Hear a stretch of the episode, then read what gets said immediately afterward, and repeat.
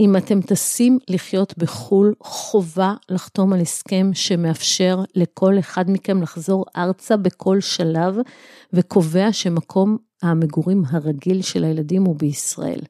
אני יודעת בוודאות שיש מישהו ששומע אותי עכשיו איפשהו בעולם ומהנהן בתסכול. אין מספיק מינים לתאר את חשיבות ההסכם כשעוזבים את הארץ. ברוכים הבאים לבית הספר לקארמה טובה. אני עורכת הדין רודן וולפנר ואני אדבר איתכם על זוגיות, על גירושים וכמובן על קארמה שהיא בעצם תוצאה. היי, שלום, ברוכים הבאים לעוד פרק, והיום אנחנו מדברים על רילוקיישן ועל הגירה ועל חטיפת ילדים, כל הנושא הזה סביב מגורים בחול. אתם יודעים שכאומת הייטק מלא ישראלים חולמים את חלום הרילוקיישן, זה איזושהי משרה נחשקת בחברה מבטיחה בחול, או חלום על אקזיט שעומד לקרות, או לימודים בארץ זרה, או מה שנקרא פעם שליחות, לצאת לשליחות. החלום הזה של הרילוקיישן בעצם עוטף סוג של חיים נוחים והצלחה וחוויות חדשות והכרת תרבויות חדשות, וכשמשפחה עומדת בפני הגשמת החלום הזה, יש המון עניינים שחייבים להסדיר. גם מקום מגורים, ואיפה הילדים ילמדו, ואיזה ויזת עבודה נקבל, ומי יטפל לנו בדירה שאנחנו משאירים כאן, ולהיפרד מהמשפחה ומהחברים, ובתוך כל ההתרגשות הברוכה הזאת, הרבה מאוד מעדיפים לא להסתכל למציאות בעיניים, ולא לחשוב על האופציה שמשהו ישתבש תוך כדי החיים בחול. לצורך הזה להסתכל למציאות בעיניים ולהתמודד גם עם דברים שלא בא לנו לעשות, הקדשתי פרק שלם בספר החדש שלי, בית הספר לקארמה, אבל היום אני רוצה לדבר איתכם ספציפית על רילוקיישן ואיך הוא יכול להפוך לסיוט. שימו לב שהרבה פעמים ברילוקיישן אחד מבני הזוג עושה הקרבה למען בן או בת הזוג השני ומוותר על משהו. זה יכול להיות מקום עבודה, זה יכול להיות קריירה או פוטנציאל לקריירה, זה יכול להיות קרבה לחברים או למשפחה, מישהו אחד רוצה לטוס והשני כאילו מקריב. וכשאחד הצדדים מרגיש שהוא עשה הקרבה, לפעמים בתת מודע הוא ירגיש שמגיע לו פיצוי כלשהו על ההקרבה הזאת. ואם אותו פיצוי לא יגיע, או שהוא לא יהיה מספיק, ייווצר תסכול. וכשתסכול נכנס לתוך התא המשפחתי, הוא מתחיל לצוס עד שהוא מתפוצץ. לא תמיד התסכול הזה, דרך אגב, יוצא בחול. לפעמים הוא יצא בארץ, ולפעמים ישלפו אותו רק שנים אחר כך בתהליך גירושים, אחרי שחזרו מהרילוקיישן. ואני יכולה לספר לכם על שני מקרים שטיפלתי בהם, בהם אחד מבני הזוג דרש חלוקה לא שוויונית של הרכוש כשהתגרשו, בטענה שהוא יקריב את עצמו ואת הקריירה שלו כשיצאו לרילוקיישן. במקרה אחד הבעל עבד במוסד, וכל כמה שנים הם גרו במדינה אחרת. הם התגרשו כשהגברת תפסה אותו מנהל רומני מישהי ממקום עבודתו, ואז היא דרשה לקבל יותר מחצי מהרכוש, בטענה שהיא הקריבה את הקריירה שלה עבורו. בסופו של דבר, ובגלל שהיא זכאית לחצי פנסיה שהוא צבר, ושניהם יצאו לקריירות חדשות, היא לא קיבלה יותר מחצי מהרכוש, אבל היא דרשה, והרילוקיישן בהחלט היה שם על השולחן. במקרה השני, האישה הייתה רופאה, ויצא להתמחות מתקדמת בבית חולים בניו יורק, והבעל נסע איתה ולא עבד ורק טיפל בילדים. כשחזרו לארץ, הוא התרגל לרעיון הזה שלא לעבוד, והוא המשיך לא לעבוד, והיא עשתה תורנויות מטורפות בבית חולים, וכשהתגרשו, כמובן טען שהוא בן הזוג הביתי, ודרש יותר ממחצית הרכוש, גם התביעה הזאת נדחתה, וגם כאן הסיפור הזה של הנסיעה לחול והקרבה, בהחלט היה על שולחן הדיונים. הבעיה העיקרית עם רילוקיישן מתחילה כשהזוגיות מתערערת, ואז בחול, ואז אחד הצדדים רוצה לחזור לארץ, והצד השני מבקש להישאר בחול, ויש ילדים באמצע. אם אין הסדר שמצדיר את זה מראש, מתחילות הבעיות, ולמעשה מתחיל הסיוט הגדול. וכאן אני רוצה לספר לכם על אוהד ורונית, שעשו לפני כמה שנים רילוקיישן לניו יורק. רונית ניצלה את ההזדמנות כדי להירשם ללימודי תואר שני, והחיים נראו להם מבטיחים במיוחד. הם היו זוג צעיר, ואתם יודעים כזה מגיע לניו יורק, לארץ האפשרויות הבלתי מוגבלות, והכל פתוח. אבל אז מה שקרה זה שאוהד, שעבד בחברת סטארט-אפ שהיה לה פוטנציאל לאקזיט, פותר מעבודתו, הסטארט-אפ נכשל, ובגלל שרונית לא סיימה את הלימודים שלה, הוא ועוד חבר שלו מפוטר, הקימו ביחד סטארט-אפ משלהם. עברו 3 שנים, היא סיימה ללמוד, היא רצתה לחזור על הארץ, אבל הוא בדיוק התחיל לגייס משקיעים, והיה בתנופת עשייה, ואז אמרו, טוב, נדחה את החזרה לארץ בעוד שנה. תוך כדי השנה הזאת נולדה להם תינוקת, והם מהר הזדרזו להוציא לדרכון ישראלי, עוד לפני הדרכון האמריקאי, כי היה ברור שתכף חוזרים הביתה. ואז חלפה עוד שנה ועוד שנה, וכל פעם מועד היה באמצע משהו ממש חשוב, ממש רגע לפני הפריצה הגדולה, והוא ביקש לדחות את החזרה. באיזשהו שלב משהו ברונית נשבר, והיא הודיעה לו שזהו, בקיץ היא טסה עם הילדה לארץ, ב-one-way ticket, לא חוזרת. הוא הבין שהוא מתח בחבל יותר מדי, והוא נאלץ להסכים, ואפילו אמר שהוא יבוא לבקר את הילדה בחגים ובקיץ, אבל 7 שבועות לפני הטיסה, הוא התחרט. בוקר אחד, הוא העלים את הדרכונים של הילדה, גם הישראלי וגם האמריקאי, הגיש תביעת משמורת בניו יורק, והגיע למקום העבודה שלה, עם מעטפה רשמית, מסר לה אותה, ואמר, You've been served. היא קיבלה את המעטפה, הוא יצא מהמשרד שלה בטריקת דלת, ויחד עם זה היא הבינה שהוא גמר לה על התקווה הגדולה לחזור סוף סוף הביתה, והיא פשוט הייתה עמומה, אמרה לעצמה, זהו, עכשיו נחלתי בניו יורק. והתחילה מלחמת עולם משפטית גם בניו יורק וגם בתל אביב בו זמנית. אוהד ניסה להתעלם מתביעת הרכוש שהגשנו בשמה של רונית בישראל, הוא התעלם גם מצו המניעה שהוציא נגדו בית המשפט לענייני משפחה, הוא אפילו לא טרח להגיע לדיון. והוא ניהל בניו יורק מלחמת עולם בכל מובן והיבט, והיה ברור שהוא יסחט אותה כמה שהוא רק יוכל. רק שבית המשפט בניו יורק עיכב את הדיון בתביעה הרכושית שהוא הגיש, עד שבית המשפט הישראלי הכריע, הוא הבין שהוא לא יכול להמשיך להתעלם מההליך, הוא שכר עורך דין, יהיר לא פחות ממנו דרך אגב, הוא הגיש בקשה למחוק על הסף את התביעה שהגשנו בארץ, בטענה שמתנהל הליך בניו יורק.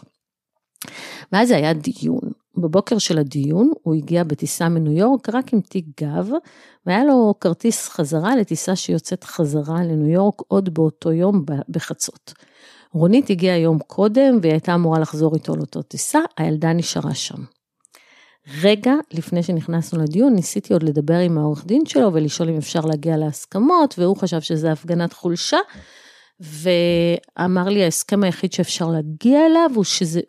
היא תמחק את התביעה ונוותר לה על ההוצאות. טוב, נכנסנו לדיון, בינתיים, כמה רחובות מבית המשפט לענייני משפחה בתל אביב, יש את בית הדין הרבני בתל אביב, שמה מתמחה מהמשרד שלי, הגישה במזכירות תביעת גירושים, ובקשה למתן צו עיכוב יציאה מהארץ. היא המתינה שמה להחלטה בצו עיכוב יציאה מהארץ, והצו הזה ניתן תוך כדי שאנחנו מנהלים דיון בבית המשפט לענייני משפחה. היא לקחה את המעטפה, רצה לבית משפט והמתינה לנו בקומת הכניסה. מסתיים הדיון בבית משפט לענייני משפחה, שופטת הודיעה שנקבל בהמשך ההחלטה, עורך הדין והלקוח שלו עמדו ושוחחו על הדיון, ואנחנו עמדנו בצד וככה הסתכלנו עליהם, חיכינו שהם יסיימו לשוחח ויכנסו למעלית, ואז שהמעלית הגיעה, מיהרנו ונכנסנו אחריהם. עכשיו היינו רק אנחנו והם בתוך תא מתכת קטן במעלית. אפשר יהיה להעביר לך מסמכים מבית הדין הרבני? שאלתי ככה בקול כזה שקט את עורך הדין היער. לא, אין לי כוח לייצג שם, הוא ענה ביוערה. אז אולי אני יכולה להמציא ללקוח שלך, המשכתי בקו המאסס הזה. אני לא מעוניין לקבל ממך שום דבר, אמר הבעל. טוב, ואז הגענו לקומת הכניסה. המתמחה המתינה לנו מחוץ למעלית, לקחתי מידה את המעטפה ואמרתי לבעל, הפעם לא היה שום היסוס בקול שלי, אני מחזיקה צו עיכוב יציאה מהארץ נגדך, הערב אתה כבר לא תטוס לניו יורק, אפשר למסור לך את המעטפה או שאתה עדיין לא מעוניין לקבל. הפעם הוא הבין שכדאי לו להקשיב, הוא קפא במקום, נהיה אדום, הוא הושיט את היד לקבל את המעטפה, והצלחו לי, אבל הייתי חייבת, you've been served, אמרתי לו, גם כי קצת בא לי להרגיש כמו כוכבת בסוץ, וגם כי קארמה איז אה ביצ' ופייר, הוא הרוויח את זה ביושר. יצאנו מבית המשפט, אמרתי ללקוחה שלי, מחר את תקבלי גט, והיא פשוט פרצה בבכי של הקלה, הוא לא היה נותן לי גט במשך שנים, אם היינו חוזרים לניו יורק, בלי לקבל את הצו עיכוב יציאה מהארץ, היא אמרה. למחרת ב9:00 ניגשתי לאולם הדיונים בבית הדין הרבני, אמרתי לפקיד עזר שאני כאן, ושיקראו לי שהבעל ועורך הדין יגיעו. היה ברור לי שהם יגיעו ושהם יעשו כל מה שאפשר כדי לבטל את צו עיכוב היציאה. באמת לא חלפו 2 דקות, הבעל הגיע, ואז נכנסתי איתו לדיון ואמרתי לדיינים שאני אסכים לבטל את צו עיכוב יציאה מהארץ, אם הוא יסכים להתגרש במקום. הוא ניסה להתווכח, אמר שהוא ייתן לה את הגט בניו יורק, ואמרתי להם תקשיבו, אם הוא יוצא מהארץ בלי גט, היא תהיה עגונה לפחות 5 שנים. היא משקרת, הוא אמר, הלקוחה שלה חזרה אתמול לניו יורק, הוא היה משוכנע שהוצאנו את צו עיכוב יציאה מהארץ כדי לחטוף את הילדה מארצות הברית. היא כאן והיא יכולה להגיע תוך רבע שעה, אמרתי לדיינים, ואמרתי שאני מתחילה עוד דיון, ושיקראו לי אם הוא מסכים לתת גט. לא עברו 10 דקות, פקיד העזר נכנס לעולם, וביקש ממני לקרוא ללקוחה שלי, סימסתי לה, את מתגרשת, ואמרתי לה תגיעי הנה בדחיפות. אחרי 3 שעות היא הייתה גרושה. עוד באותו ערב הם חזרו לאותה טיסה בניו יורק, לא מחליפים מילה, עד היום הם חיים בניו יורק, וההליכים נמשכים, אבל הגט הזה אפשר לה להמשיך בחיים שלה, והיא הביאה עוד ילדה, שזה בעצם היה החלום שלה. המסקנה, אם אתם טסים לחיות בחול, חובה לחתום על הסכם שמאפשר לכל אחד מכם לחזור ארצה בכל שלב, וקובע שמקום המגורים הרגיל של הילדים הוא בישראל. אני יודעת בוודאות שיש מישהו ששומע אותי עכשיו איפשהו בעולם ומענהן בתסכול. אין מספיק מינים לתאר את חשיבות ההסכם כשעוזבים את הארץ. אבל אמנם לא נעים לדרוש הסכם משפטי רגע לפני יציאה לחלום האמריקאי, אבל תאמינו לי, עוד יותר לא נעים למצוא את עצמכם כלואים בארץ זרה. וחשוב לדעת גם שכשאתם מנהלים הליך בארצות הברית, הסיכוי שיאפשרו לכם לשוב חזרה לארץ הוא נמוך מאוד. רק במקרים בודדים, בתי המשפט בארצות הברית מאפשרים חזרה לארץ אם ישנה השתקעות בארצות הברית. זאת אומרת, אם הגעתם נגיד לתקופה קצובה, לשליחות או לרילוקיישן קצוב, ובסוף נשארתם עוד כמה שנים, הרילוקיישן הופך להגירה, ואז הסיכוי שיאפשרו לכם לחזור הוא ממש נמוך, לכן אי אפשר להמעיט בחשיבות עריכת הסכם ואישור שלו גם בארץ וגם בארצות הברית. ומה קורה אם אתם מחליטים לקחת את החוק לידיים ופשוט לחזור לארץ או להישאר בארץ עם הילדים ולא לחזור?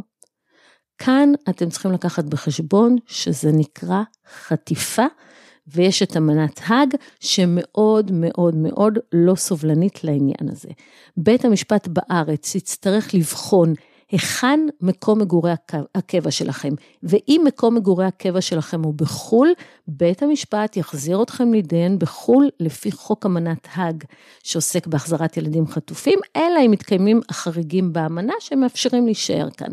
ברוב רובם של המקרים יש 0 סבלנות לחטיפת ילדים, והמקרים בהם נקבע שזה שהילד בארץ בלי הסכמה של ההורה השני לא מהווה חטיפה, הם באמת נדירים, הם קיימים אבל הם נדירים. וכדי להבין לעומק את כל נושא חטיפת הילדים מחו"ל לארץ, אני רוצה לדבר על המקרה הכי ידוע מהתקופה האחרונה, המקרה של איתן הקטן שנחטף מאיטליה על ידי סבא שלו, אחרי שההורים שלו נספו בתאונת רכבל. את פרטי המקרה כולם אני מביאה מתוך פסק הדין של בית המשפט העליון. וכדאי לדעת שבמשפטי חטיפה, בעיקר מאחר שמדובר במקרים כל כך משנה חיים, הם מגיעים בדרך כלל עד לבית המשפט העליון, וכך היה גם במקרה הזה. אז כמה עובדות על איתן הקטן. איתן נולד בישראל, וכשהוא היה בן חודש, המשפחה הגרעינית שלו עברה להתגורר באיטליה, לשם לימודי רפואה שהחל אבא שלו באוניברסיטה בעיר פאביה באיטליה. לאיתן יש 2 אזרחויות ו2 דרכונים, ישראלי ואיטלקי. המשפחה שלו מצד האמא מתגוררת בישראל, וכמה מבני המשפחה שלו מצד אבא, כולל דודה שלו, אחות של אביו, מתגוררים באיטליה. לפני קצת יותר משנה, ב-23 למאי 21, ההורים והאחים של איתן נהרגו בתאונת רכבל טרגית באיטליה, שכולנו באמת הזדעזענו ממנה. בתאונה הזאת נהרגו גם סבא רבא של איתן ובת זוגו, ואיתן עצמו, שהיה רק בן 6 שנים, נפצע בתאונה באופן קשה, והושפז בבית חולים כשהוא מורדם ומונשם. יומיים אחרי האסון, הסכימו בני המשפחה מצד האמא והאבא, שהאחריות על איתן תהיה בידי דודתו, אחות של האבא, שהיא רופאה שמתגוררת באיטליה. אחרי שהתקיים דיון בבית החולים, בפני שופטת איטלקיה, שהיו בדיון הזה גם נציגי בית החולים, ניתן תוקף להסכמה של המינוי, ובית המשפט הוציא צו שאדון הממונה כאחראית עליו. בהמשך, הסבא ערער על המינוי, ובית המשפט באיטליה הגיע למסקנה שטובתו של איתן באותה עת מחייבת שהוא ימשיך להתגורר באיטליה, בסביבת המגורים היציבה והמוכרת, שליוותה אותו עד למועד התאונה, ותוך כדי שיקבל טיפול פסיכולוגי ושיקום פיזי. ובית המשפט באיטליה קבע שצו המינוי יישאר בתוקפו, ושמקום המגורים של איתן יהיה אצל דודה שלו באיטליה. באוגוסט 21, 3 חודשים אחרי התאונה, בית המשפט באיטליה מוציא צו עיכוב יציאה מאיטליה ביחס לאיתן, והורה גם שהדרכון הישראלי שלו, שסבא שלו החזיק אותו, יימסר לידי הדודה. הסבא ממש לא אהב את ההחלטה הזאת, הוא לא הפקיד את הדרכון, והוא גם הגיש ערעור על פסק הדין הזה, ותביעה נגד הצו בדבר העברת הדרכון הישראלי לדודה. ההליכים האלה היו אמורים להתנהל בחודש נובמבר 21, אבל הסבא לא רצה להמתין לדיונים המשפטיים, וב-11 לספטמבר 21, אחרי שאיתן כבר השתחרר מבית החולים והתגורר בבית של דודה שלו, הסבא ביקר את איתן, ובסוף הביקור הוא חצה את הגבול מאיטליה לשוויץ, העלה את איתן לטיסה פרטית שהזמין מראש והביא אותו לישראל. ואחרי שהם הגיעו לארץ, הוא שלח הודעת טקסט לדודה, איתן הגיע הביתה. 3 ימים אחר כך, 14 לספטמבר 21, הדודה מגישה תביעה לפי אמנת האג לבית המשפט לענייני משפחה בתל אביב, וטוענת שהסבא חטף את איתן לפי אמנת האג. הדודה דרשה שאיתן יוחזר למקום המושב הקבוע שלו באיטליה, ששם הוא מתגרר מגיל חודש, שם הוא התחנך, שם הוא טופל, והוא היה עטוף במשפחה הקרובה שלו, כולל בנות הדודה שלו, אליהם הוא מאוד נקשר. הדודה גם טענה שכוונת הוריו המנוחים של איתן הייתה להישאר באיטליה, שאבא שלו חיפש שם התמחות, אותה הוא תכנן להתחיל עם סיום השנה האחרונה ללימודים שלו, היא הדגישה שלא ייגרם כל נזק לאיתן אם הוא יחזור למקום מושבו באיטליה שלשם הוא רגיל, כי הוא חי שם כל חייו, וגם שאיטליה היא מדינה מתוקנת שמוסדות השלטון בה פועלים כראוי. אני מציינת את הדברים האלה כי אלו בעצם הגנות כנגד אי החזרה של קטין שנחטף, נדבר על זה תכף. הסבא מנגד טען שהדודה מנסה לנחס לעצמה את הילד ולתפוס עליו חסות, הוא טען שהחזרת הילד לאיטליה מנוגדת לטובתו ולרצון הוריו המנוחים שהוא יגדל והתחנך בישראל, מדינה בה הם ראו את עתידם ואת עתיד ילדיהם. בנוסף הוא חזר וטען שהסכמתו למינוי הדודה כאחראית על הקטין ניתנה רק בשל צרכים רפואיים דחופים, והוא הדגיש שבשנים שבהם גרה המשפחה הגרעינית של איתן באיטליה, נשמר הקשר ההדוק עם ישראל, ואיתן היה בממוצע 4 חודשים בשנה בישראל. הסבא טען שכשקרתה התאונה, אבא של איתן היה בשנה החמישית ללימודים, שנמשכים 6 שנים, והמשפחה התחילה בהכנות אופרטיביות לקראת החזרה שלהם לארץ. הסבא גם הטיל ספק במינים של הדודה לנוכח מצבה הכלכלי, והעובדה שהטיפול באיתן מקנה לה גישה לכספים רבים ששייכים לאיתן.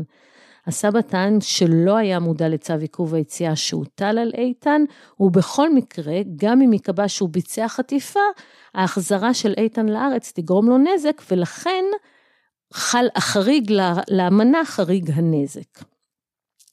באוקטובר 20 ו-25 לאוקטובר 21, אחרי שהתקיימו כמה דיונים מאוד אינטנסיביים, בית המשפט לענייני משפחה מקבל את תביעת הדודה, וקובע שהסבא חטף את איתן מאיטליה, ושמקום המגורים הרגיל של איתן הוא באיטליה. בית המשפט לענייני משפחה הדגיש כי בביצוע החטיפה, הסבא פגע בזכויות המשמורת של הדודה, אחרי שהוא מצא שלא התקיים שום חריג לכלל בדבר החזרת ילדים חטופים למקום מושבם הקבוע, וגם קבע שאין שום חשש שכתוצאה מהחזרת איתן לאיטליה ייגרם לו נזק, ובית משפט קובע שאיתן יוחזר לאיטליה בתוך 15 יום, הסבא חויב בהוצאות משפט לדודה בסכום של 70,000 ש"ח. כמו שאמרתי לכם, במקרים האלה תמיד יש שירורים עד בית המשפט העליון, וכמובן שהסבא הגיש שירור על פסק הדין לבית המשפט המחוזי.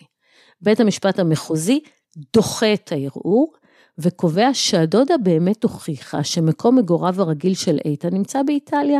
בית המשפט הדגיש שבשביל לקבוע מה מקום המגורים הרגיל של קטין לצורך אמנת האג, צריך להעניק את הבחורה למבחן העובדתי הפיזי על פני המבחן הכוונתי.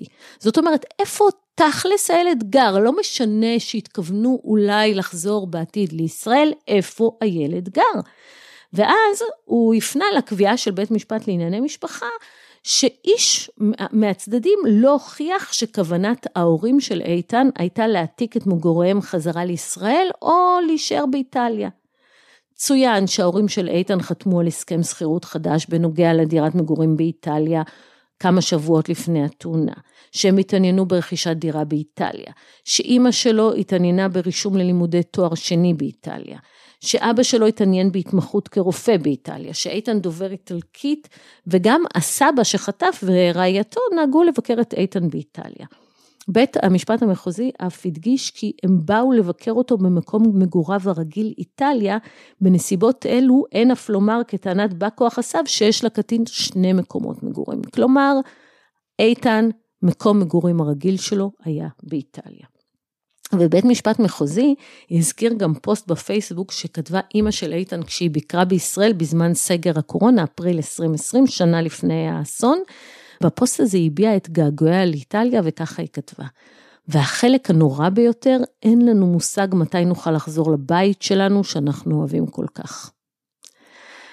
לאחר בחינת הוראות אמנת האג, בית המשפט המחוזי דוחה את טענת הסבא שהמינוי של הדודה נועד רק לטפל בענייניו הרפואיים של איתן, וקובע שהנזק בהחזרת הקטין למדינת מושבו צריך להיות חמור ומשמעותי, וצריך להוכיח את החשש שהקטין יסבול נזק כזה בעקבות חזרתו. רמת ההוכחה צריכה להיות מעל לספק סביר. בית המשפט המחוזי קובע שלא הוכחה הצדקה להחלת החריג של הנזק, וציין שקבלת טענות הסבא בנוגע להתקיימות החריג תהיה בבחינת יוצא החוטא נשכר ומרוקן את האמנה מתוכן. כמו שאמרתי לכם, הערעור של הסבא נדחה, בית המשפט המחוזי מורה על החזרת הילד לאיטליה בתוך 15 ימים ממועד מתן פסק הדין, והסבא מחויב בהוצאות של 50,000 ש"ח לדודה. הסבא לא מוותר, כמובן מגיש בקשת רשות ערעור לבית המשפט העליון, שדוחה את הבקשה וקובע שהעיקרון המנחה של אמנת האג הוא 0 סובלנות לחטיפת ילדים. וכדי לממש את העיקרון הזה, האמנה קובעת כמה כללים. הכלל הראשון, כלל העזרה הראשונה. הכלל הזה אומר, הילד חוזר מיידית למדינה ממנה הוא נחטף. זה נקרא כלל ההחזרה המיידית. הכלל השני, הכלל בדבר כיבוד זכויות המשמורת על הילד, כפי שנקבעו על ידי הרשויות המוסמכות במדינה ממנה נחטף. כלומר, אם יש פסק דין שקובע משמורת במדינה ממנה נחטף הילד, הכלל הוא שיכבדו אותו. הכלל השלישי, קובע כדיון בהסדרי המשמורת של הילד ובטובתו, יעשה במקום מגוריו הרגיל של הילד, שם יוכל בית המשפט לשקול בכובד ראש את כלל השיקולים הנוגעים לכך. זאת אומרת, לא מתקיים דיון עכשיו בארץ, אם הילד נחטף נגיד מארצות הברית, תחזרו לארצות הברית, ושם בארצות הברית יתקיים דיון בשאלה במשמורת מי צריך להיות הילד. הכלל הרביעי קובע שבית משפט שפועל במסגרת אמנת האג במדינה אליה נחטף הילד, לא יקיים דיון מהותי בטובת הילד ובשינוי זכויות המשמורת. הדיון הזה יתאפשר רק במסגרת החריגים הצרים של כלל החזרה המיידית, שתכף נדבר עליהם. והכלל החמישי, שנועד להבטיח אכיפה מהירה של כללי אמנת האג, קובע שהמדינה שדנה בחטיפה תתייחס ישירות לחוק של המדינה שבה נמצא מקום מגוריו של הילד, וגם להחלטות השיפוטיות שניתנו בה. בקיצור, אפס סובלנות. והפעלת העיקרון אפס סובלנות לחטיפה, באה להגן בראש וראשונה על זכויות המשמורת החוקיות ועל שלומו הנפשי של הקטין החטוף, ולכונן איזושהי הדדיות בין מדינות בהחזרת הילדים החטופים למקום מושבם, ופשוט לא לאפשר מהלכים כוחניים ובלתי חוקיים שמטרתם להעביר את ההתדיינות בענייני משמורת וטובת הילד, למקום אחר שמי שחטף מעוניין בכך. הכללים האלה של אפס סובלנות יוצרים הרתעה נגד חטיפות ילדים, על ידי העמידה על כך שהחוטא, קרי החוטף, לא יוצא נזכר. במסגרת זו, נקבע שמקום מגוריו הרגיל של הילד החטוף, הוא עניין שבעובדה שמבטר מציאות חיים נמשכת, ומשקף את המקום שבו גר כרגיל הילד עובר לחטיפה. זאת אומרת, לא יהיו פה כל מיני מניפולציות, התכוונו לחזור, לא התכוונו לחזור. איפה הילד גר לפני שמישהו החליט להעביר אותו למקום אחר? וכפועל יוצא מהכלל הזה של אפס סבלנות, נקבעו חריגים מאוד צרים לכלל הזה שמחזירים מיד ילדים חטופים. ובשביל שהחריגים האלה יחולו, צריך להוכיח שמעל לכל ספק סביר שבאמת יש כאן חריג. החריגים שאפשר לנסות להוכיח הם חריג הנזק, לא יחזירו ילד אם הוכח מעל לכל ספק סביר שההחזרה תגרום לו נזק פיזי או פסיכולוגי חריג ומשמעותי. יש חריג שנקרא חריג ההשלמה, שמונע החזרה של הילד אם בעל המשמורת בעצם ויתר עליה במילים או במעשים, או למעשה ישלים עם החטיפה. נגיד אם אחרי הרבה זמן שהילד נמצא פה פתאום הצד שנשאר בחול טוען שהוא נחטף, הוא יכול להתקל בבעיה, כי יכולים לראות אותו כמי שהשלים עם החטיפה, לכן אם יש עניין של חטיפה, חייבים לפנות מיידית למדינה שבה הוא נחטף, ולהתחיל להפעיל הליך. ויש עוד חריג שנקרא חריג התנגדות הילד, שהוא מונע את החזרה של הילד למדינה ממנו נחטף, אם מתקיימים שלושה תנאים מצטברים. קודם כל, הילד הגיע לגיל ולרמת בגרות שאפשר להביא בחשבון את ההשקפות שלו, הילד גיבש רצון עצמאי לאי החזרתו למדינת מושבו, והילד הביע התנגדות ברורה ונחרצת לחזרתו למדינת המושב. במקרה של איתן, בית המשפט העליון קובע של אי אפשר בכלל לחלוק על כך שמקום מגוריו הרגיל של איתן, לפני שהוא נחטף על ידי סבא שלו לישראל, היה באיטליה. איתן גר באיטליה כמעט כל חייו, והמקרה הזה לא דומה למקרה שההורים נוסעים לתקופה קצובה לחול, והוא אומר, גם בית משפט לענייני משפחה וגם מחוזי קבעו כעניין של עובדה, שההורים המנוחים של איתן החליטו להישאר באיטליה לזמן ממושך, מבלי לקבוע מועד לחזרה לארץ. מציאות חייו הנמשכת של איתן היא מציאות שרוב רובה באיטליה, ורק מקצתה אם בכלל בישראל.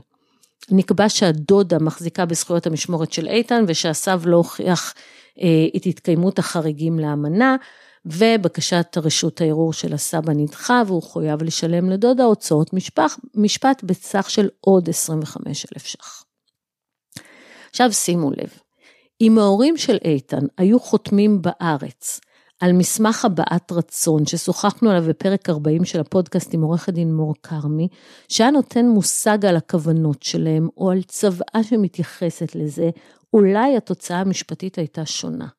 בכל מקרה, חטיפת ילדים לא משתלמת, ולכן כשאתם חושבים על רילוקיישן, או על הגירה, בבקשה מכם, תסתכלו למציאות בעיניים, ותיקחו בחשבון את כל האפשרויות, גם הגרועות מכל. ולכן תעשו תערכו את כל המסמכים שאפשר, למקרה שמשהו קורה. אתם יודעים, גירושים יכולים לקרות, מוות יכול לקרות, מוות של אחד ההורים יכול לקרות, כל האופציות האלה, כשיש לכם ילדים בתמונה, או שאתם בונים על להביא ילדים לעולם, אתם חייבים להסדיר מראש. זהו להיום, תודה שהזנתם לעוד פרק בפודקאסט, אם הפקתם ערך, אנא העבירו אותו, שתפו ברשתות החברתיות, אולי הפרק הזה יציל חיים של מישהו שצריך לשמור אותו. כמו כן, אני מזכירה לכם שהספר החדש שלי, בית הספר לקארמה, כבר מצוי בכל חנויות הספרים, ועוסק הרבה גם בנושאים האלה של חיים ומוות, אתם מוזמנים לקרוא ולכתוב לי על זה. תודה ונשתמע בפרק הבא.